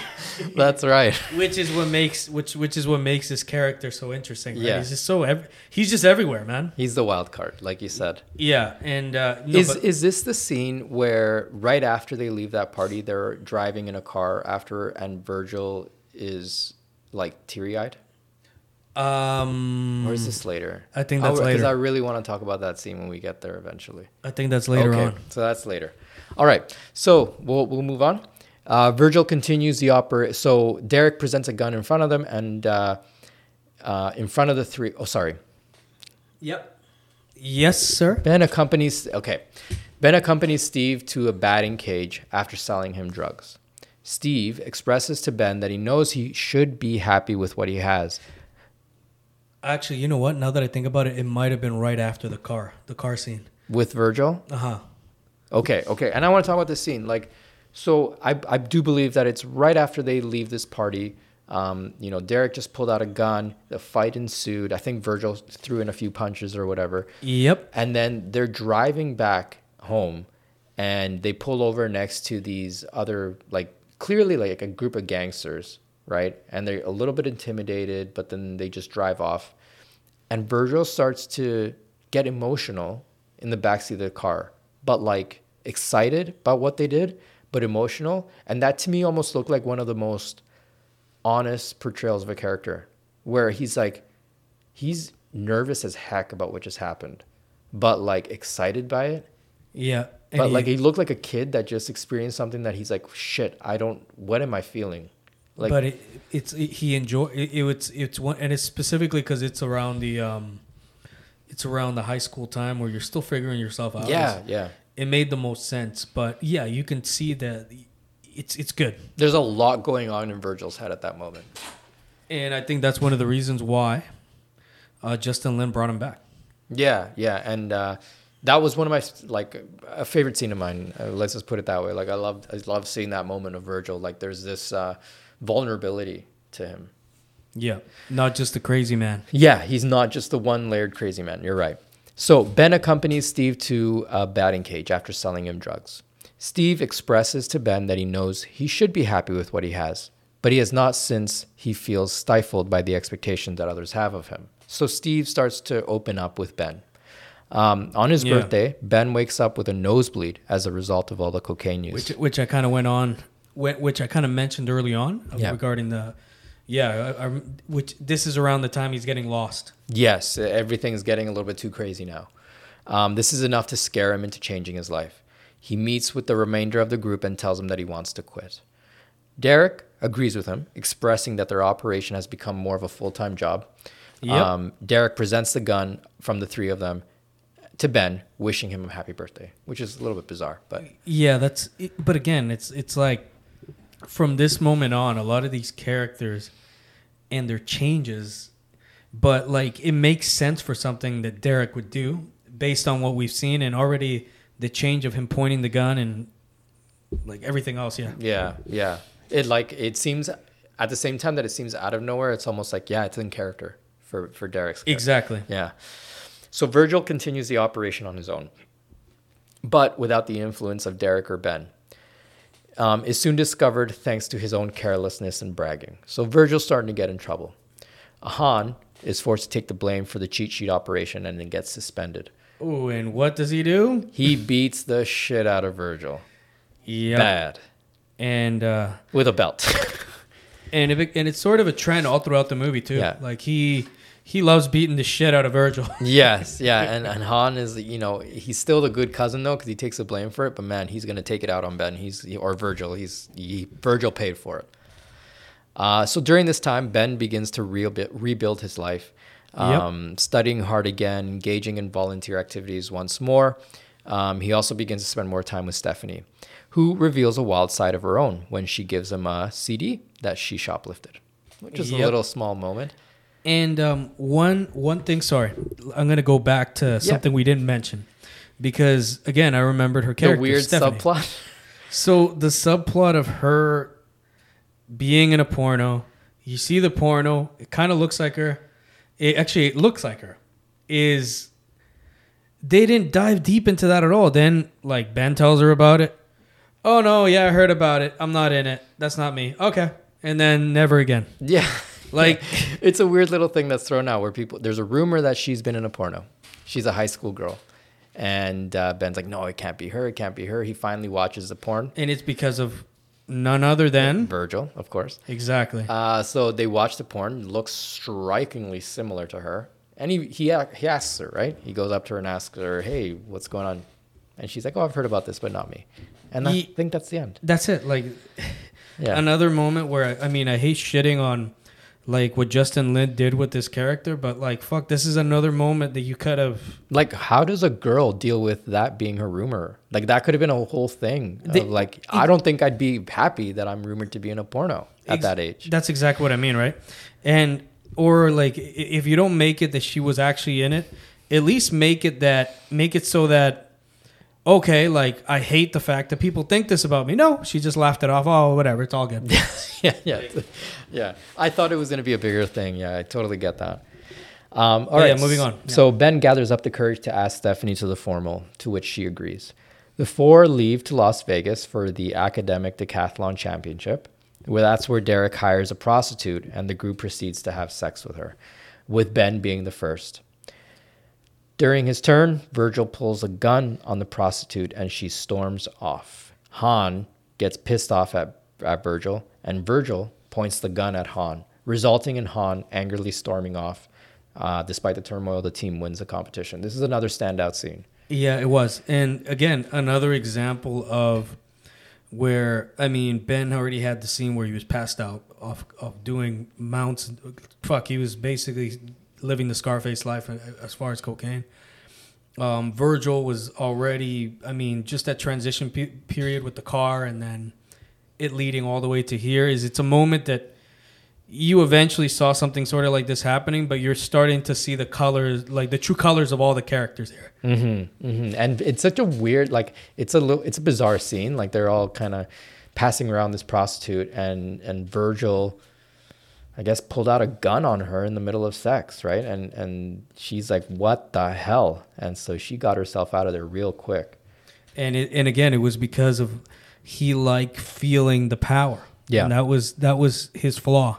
Yeah, and, and I think it goes along with like the fact that he's like the smallest of them. He's like this skinny little kid, and having this gun, having this reputation, finally gives him power, right? Even even power to to put up pull a gun on on Han, who's his like kind of you know big stepbrother type, you know. Yeah, and that's had his back all throughout the movie, even though he beats the shit out of him a lot of the movie. though. Yeah. All right. So Ben and Stephanie they attend the winter formal together and continue to get to know each other. During the formal, the two share a dance. The situation is made clear to Ben when Steve is seen outside of the formal, waiting to take Stephanie home. Steve meets Ben at the basketball court and tells him that he has information on a possible score. Though Ben is reluctant to re enter his previous activities, he gathers up the group once more and they meet at Steve's beautiful home. yeah, fucking Rich kid. rich kid house, man. yeah. The group is stunned when they are informed that Steve wants them to rob his own parents' house. He refers to it as a wake up call for his parents. Ben and Which, ladies and gentlemen, really hear this wake up call.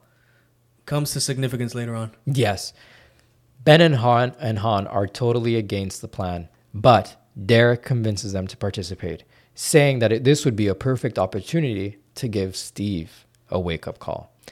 They agree to Steve's plan and practice constantly. They also agree to purchase a gun for Steve. Yep. So, do we find this is a turning point where they they, they decide they're gonna switch this on Steve? Yep. Yeah, and screw him over. Exactly. And at that point is again, so that's the one thing about the pacing in this movie is you get these fun, really likable kids. Then it gets a little darker, and then all throughout the movie, if you've noticed, each character up until this point has done something that you've questioned why Yeah. they did it. Daric had his gun moment. Virgil had many moments. Sort of each individual, in a sense, has had something Yeah, Ben with his drug problem. that questions your mor- morality. Their morality, sorry. Yeah. Then on New Year's Eve, the four meet Steve at Jesus' house. With Ben acting as a lookout, Han, Daric, and Virgil begin attacking Steve. The lights go out as Virgil's gun slips away from him. So they're in the middle of a fight. The, Vir- the gun that Virgil had slips away. Steve lunges for the weapon, and the struggle for the automatic results in it going off. Ben hears the shot And everything just goes black. it just goes black. You don't really know what's going on. Ben hears a shot and rushes into the garage. Ben beats Steve nearly to death. And that's this is the part that I wanted to get at. So Okay. In this moment, you sort of see he Ben grabs the bat and then he just gives him the stare. But at that moment, we've seen Ben all throughout the movie. He's been, for the most part, outside of his drug relapses and stuff. he's he's been a hero in a sense. Like he's the good kid then that you wouldn't see go this far.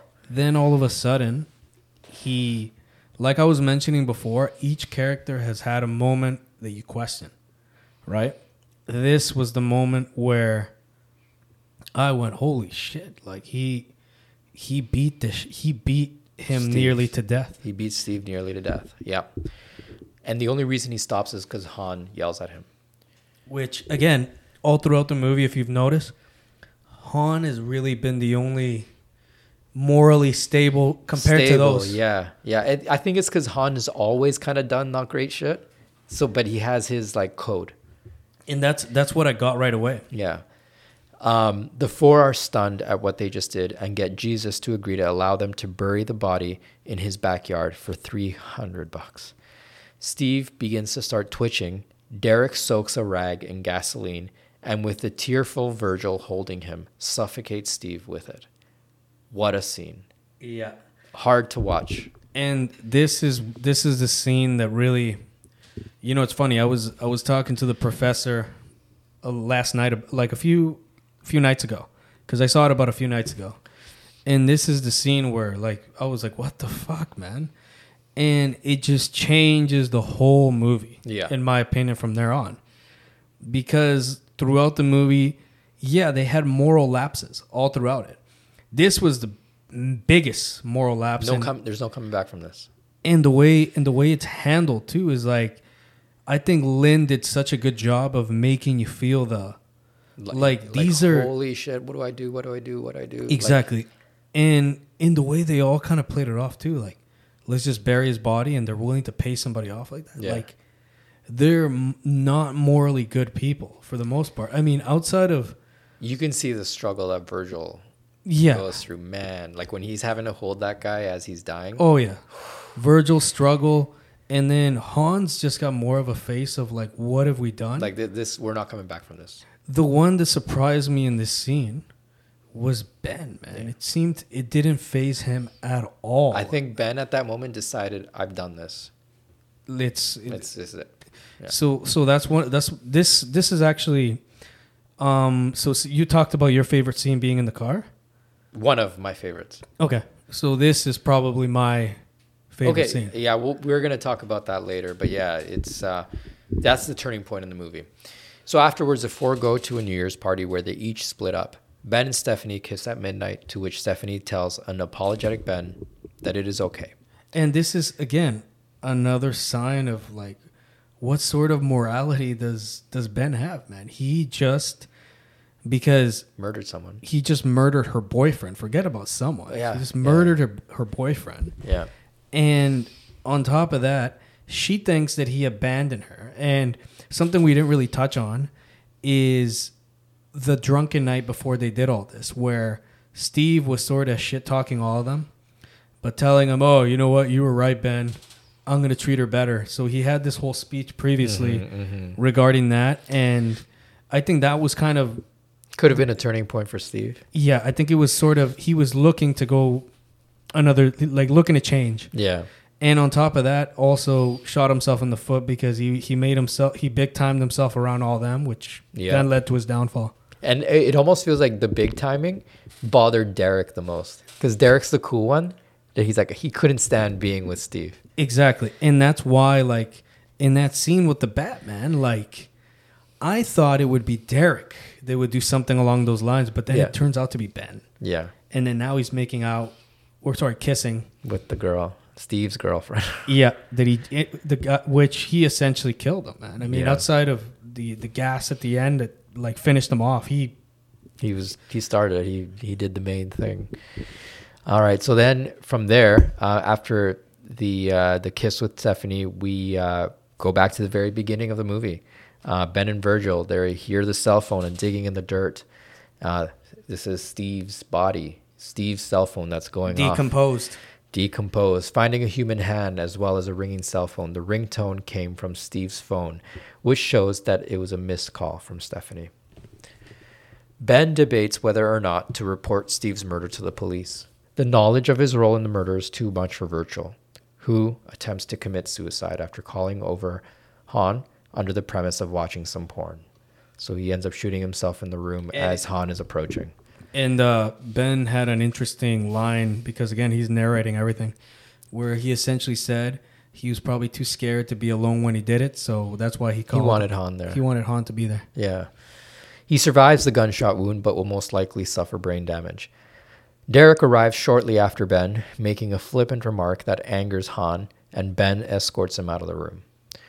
Daric expresses concern about the possibility of Han or Virgil revealing their secret. Ben, and, and that's exactly what I mean about their morals, right there. yeah, Ben's like stone cold, like in a sense, like. Ben is stone cold. Daric is concerned. Or sorry, Daric is the one I was meant to say. He's so stone cold, like he's like, we did this, now let's move on.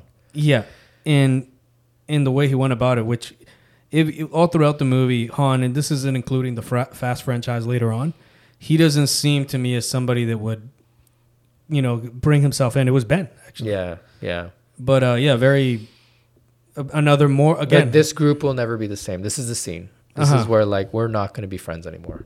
Like this is it. We are going our separate ways. Uh, ben simply resolves to do nothing and leaves Daric alone. With the group now permanently separated, Ben is alone at school. He goes to the basketball court but is unable to attempt a shot. On his way home, Stephanie pulls over in her new car and picks him up. She asks him whether he has seen Steve lately and expresses some concern that he has not called. They kiss, they kiss, implying that she and Ben will continue their relationship.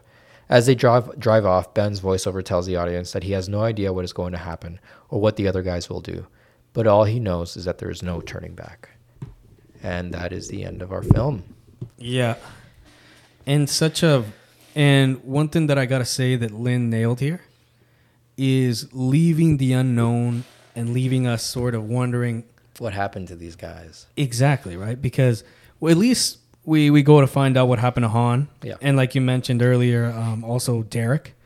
But like Ben, you know, like and Virgil. exactly. Yeah.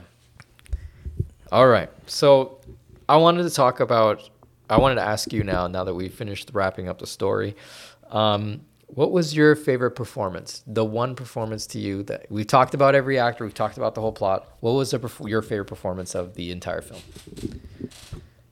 Um I'm probably gonna go back to the to the scene with Virgil. No, I'm not saying scene. Who Oh. gave the best performance? Who was the, the your your favorite actor of this piece? Oh, I mean, come on, Han, man. Han? Super easy, Han. He took oh, he took it all. Oh no, No, not really. Actually, close. no. I thought, um, you know what, Jason Tobin as, as Virgil really stuck out as far as, as as the as the group guy. He he had some of the best scenes all throughout the movie. He had some of the most emotional scenes. So I would say that as far as performances go, he probably had the best performance in the movie. Yeah, that's that's where I went to. But to me, every this ever since the first time I watched this movie, uh, Virgil's character played by by uh, what's his name? Is it Ben? Uh, Jason Tobin. Jason Tobin. Um, he knocks it out of the park, man. He's the most layered. He goes through the biggest journey. He also has. He's the most. I mean, his role might be the easiest one to pick in the sense that he has a lot to play with, and he has the most out there performance. Right? Oh, for sure. His, performance is loud, um, but like man, he he also shows like an emotional side to him, um, an unpredictable side. Uh, you know, he ends up shooting himself, but the way that Jason Tobin handled the role, he was very good in this. Um, no, he was. I, I think he should have go on to some more success here. Like he was, he was excellent. I, I I'm a big fan of him in this film. Um, it's a shame that he hasn't done much more. Uh, he was. Uh, I'm looking at his IMDb here, and Tokyo Drift, F9. And Yeah. then, and then a bunch of not much, you know. So- Which which is wild because uh, the performance itself read read as someone that you'd want more of, right? yeah, yeah. Like, don't get me wrong. Like another guy that I really liked, obviously, was Sung Kang as Han. yeah, he's cool. He's the coolest guy in the room, right? Yeah, you, you can feel the energy, but if we're talking just purely performance, of course, Jason Tobin like, nailed it, and he he did great in the movie. Yeah, so I think both of our favorite performances of this film was uh, Jason Tobin uh, playing Virgil Hu. Um, okay, so I wanted to ask you the next question here is what's your favorite scene of the movie? Where did you feel like Better Luck Tomorrow was rocking on all cylinders? And this is the part where like if you don't watch anything else, watch this scene. Um, you know what? I, I got, um, you know, probably one of them has to be the car for sure. The one that you kind of discussed earlier. Yeah. Um, the one that really stuck out to me again was was that scene, and I think it was in the garage, man, where they They killed They Steve. killed Steve because in that moment is it sort of brought because it's funny. I watched the movie, but in that movie, it brought. I started thinking about every single character and their moralities all throughout a- after that scene because I'm like, wait, because at the moment it felt unexpected, but then I go back and I think of everything that happened throughout the movie. So the the high school party, them doing all these petty crimes. I'm like, no, this is absolutely This is not where it should have gone. this is no, but I'm saying this is absolutely something they would do Okay, okay. because all throughout the movie they all showed lack of morality. Every single one of them, outside of Han, which which was the only Mm-hmm. Funny one. enough, because he starts as the most like when we first introduced to him, he's already involved in a little petty crime. Exactly. But the rest of them, Yeah. all throughout, man, like I thought that it was really going to be Daric that did something really bad at the Me too. Mm-hmm. end, but it was Ben. And then Virgil it was always to me like He could go either way. He wanted to do bad things, but he didn't have the balls to do it. Yes. So that's what made his character interesting, right? Yeah. So I think that scene was so critical through the whole movie, actually, because then it really makes you think about all their moral choices all throughout. Like they really didn't have to party every day. They really didn't have to do cocaine. They really didn't have to do all this crime, but they liked it. Mm-hmm. Clearly, there was they loved it.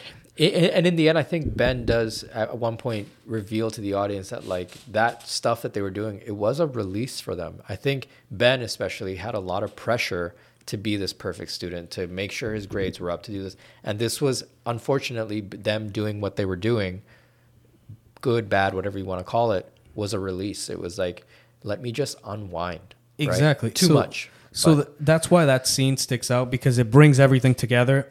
And then when you really think about it, it makes sense that they did this because look, at the end of the day, they also wanted to be the guy. Steve, in a sense, was sort of he he was the guy. he was the guy that they wanted to be in a sense. Uh huh.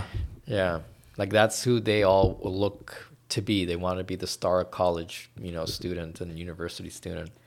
No, um, but yeah, that's that's my pick for the uh, as far as scenes. Yeah, Um, how about you, Professor? I, I, I'll, I think I, you know what? I, when I came into the spot, the pod to record this, I was initially thinking about the end scene where they kill Steve. Yep. But as I've gone over it again, I think it is that car scene. I know it's a little more more quiet, but it's like it. That to me was more of the turning point where we get to see okay these are, are what these kids are capable of of daric pulling out a gun um, Uh-huh. virgil kind of joining in but then also virgil like fuck what did i do right and he's emotional in the car them killing steve great scene too but it was more of like all right let's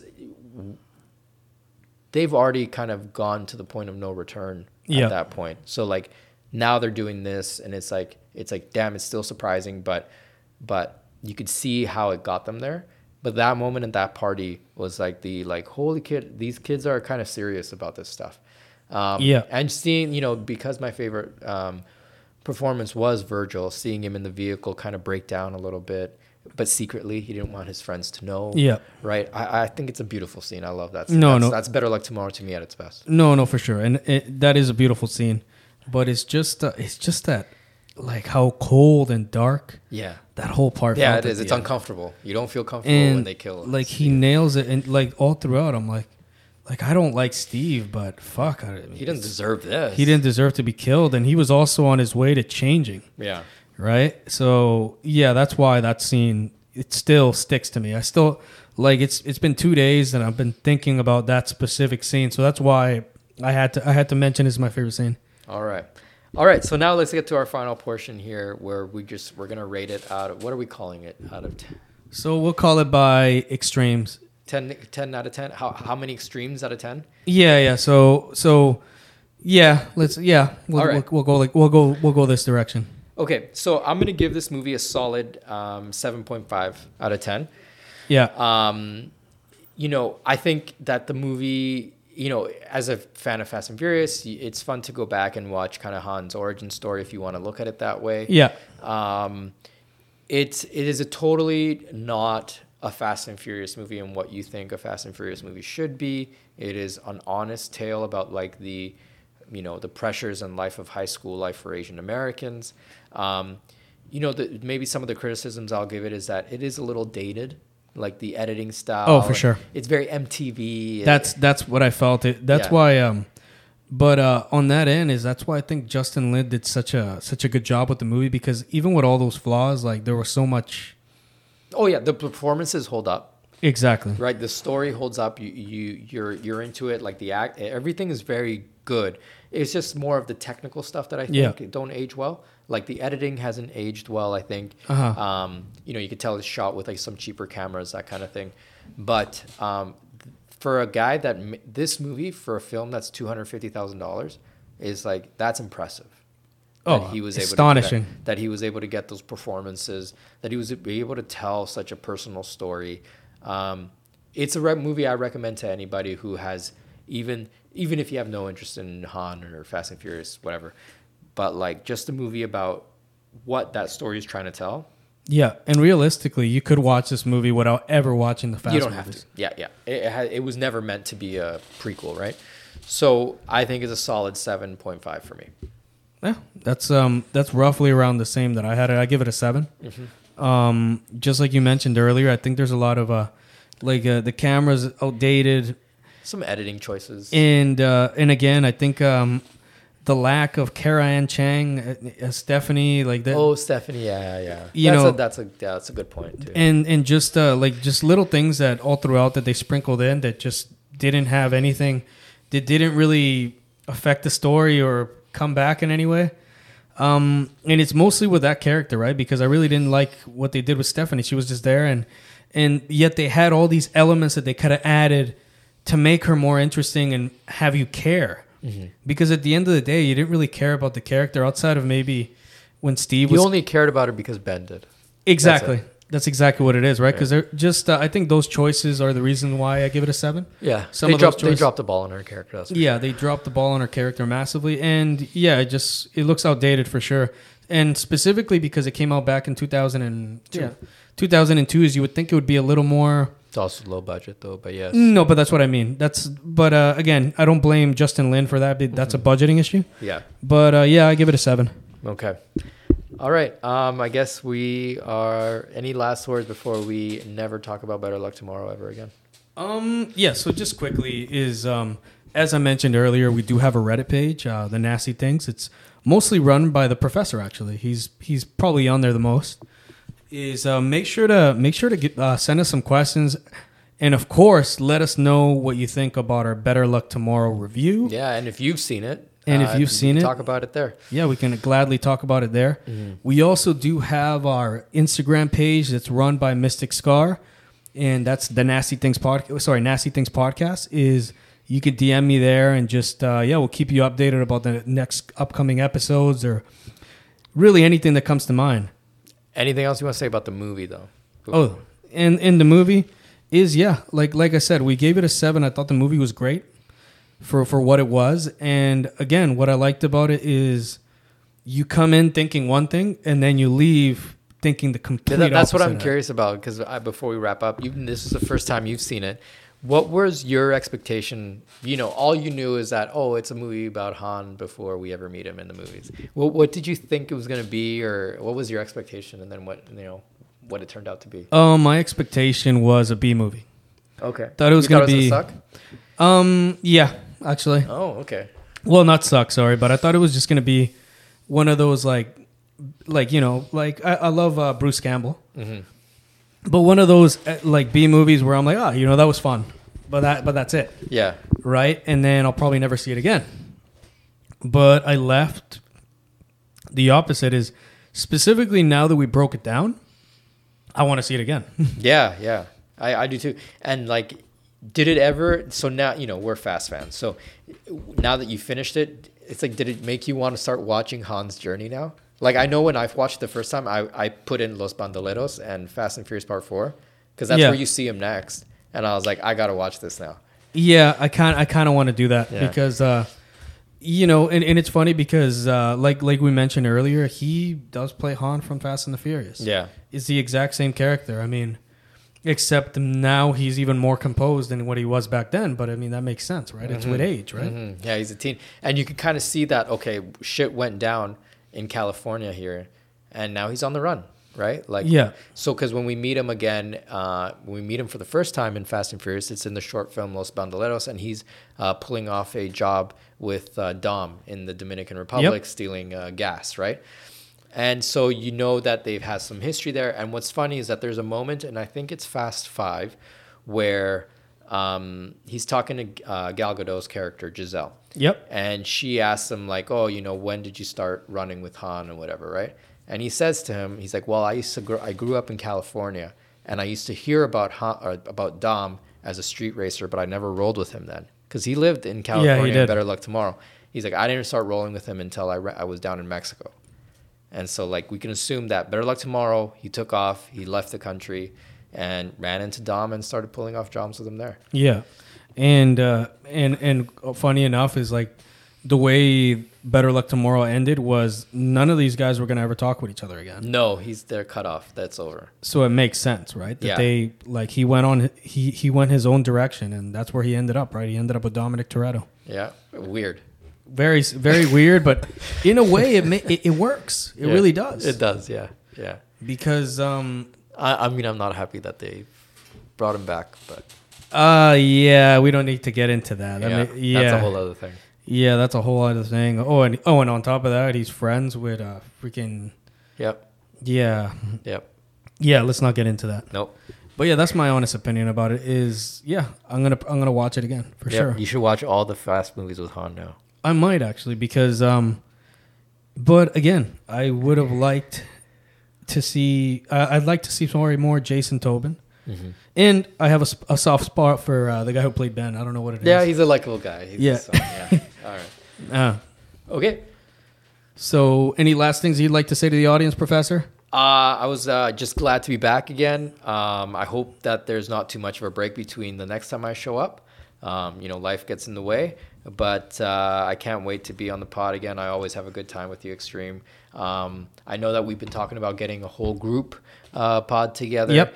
Uh, whether it's for wrestling or for for something else, right? Yeah. Uh, but we're that's definitely in the cards, and I think that's going to be a hell of a fun episode that I'd love to be part of. Exactly, and uh, that is something that we are working on. Is like I have mentioned, I mentioned last episode, and now I'm re-mentioning it again. Is stay tuned for that because we are gonna have the Nasty Crew do an all-out episode. Could be a pro wrestling one, or could be another movie review, right? So yeah, coming soon is the best way to put it. But uh, with all that being said, to all the nasty listeners, to Hot Takes Alvarez, to Robbie Gents, to Eternal Love, and Han Solo, peace out to Professor Ed. But everyone, stay nasty.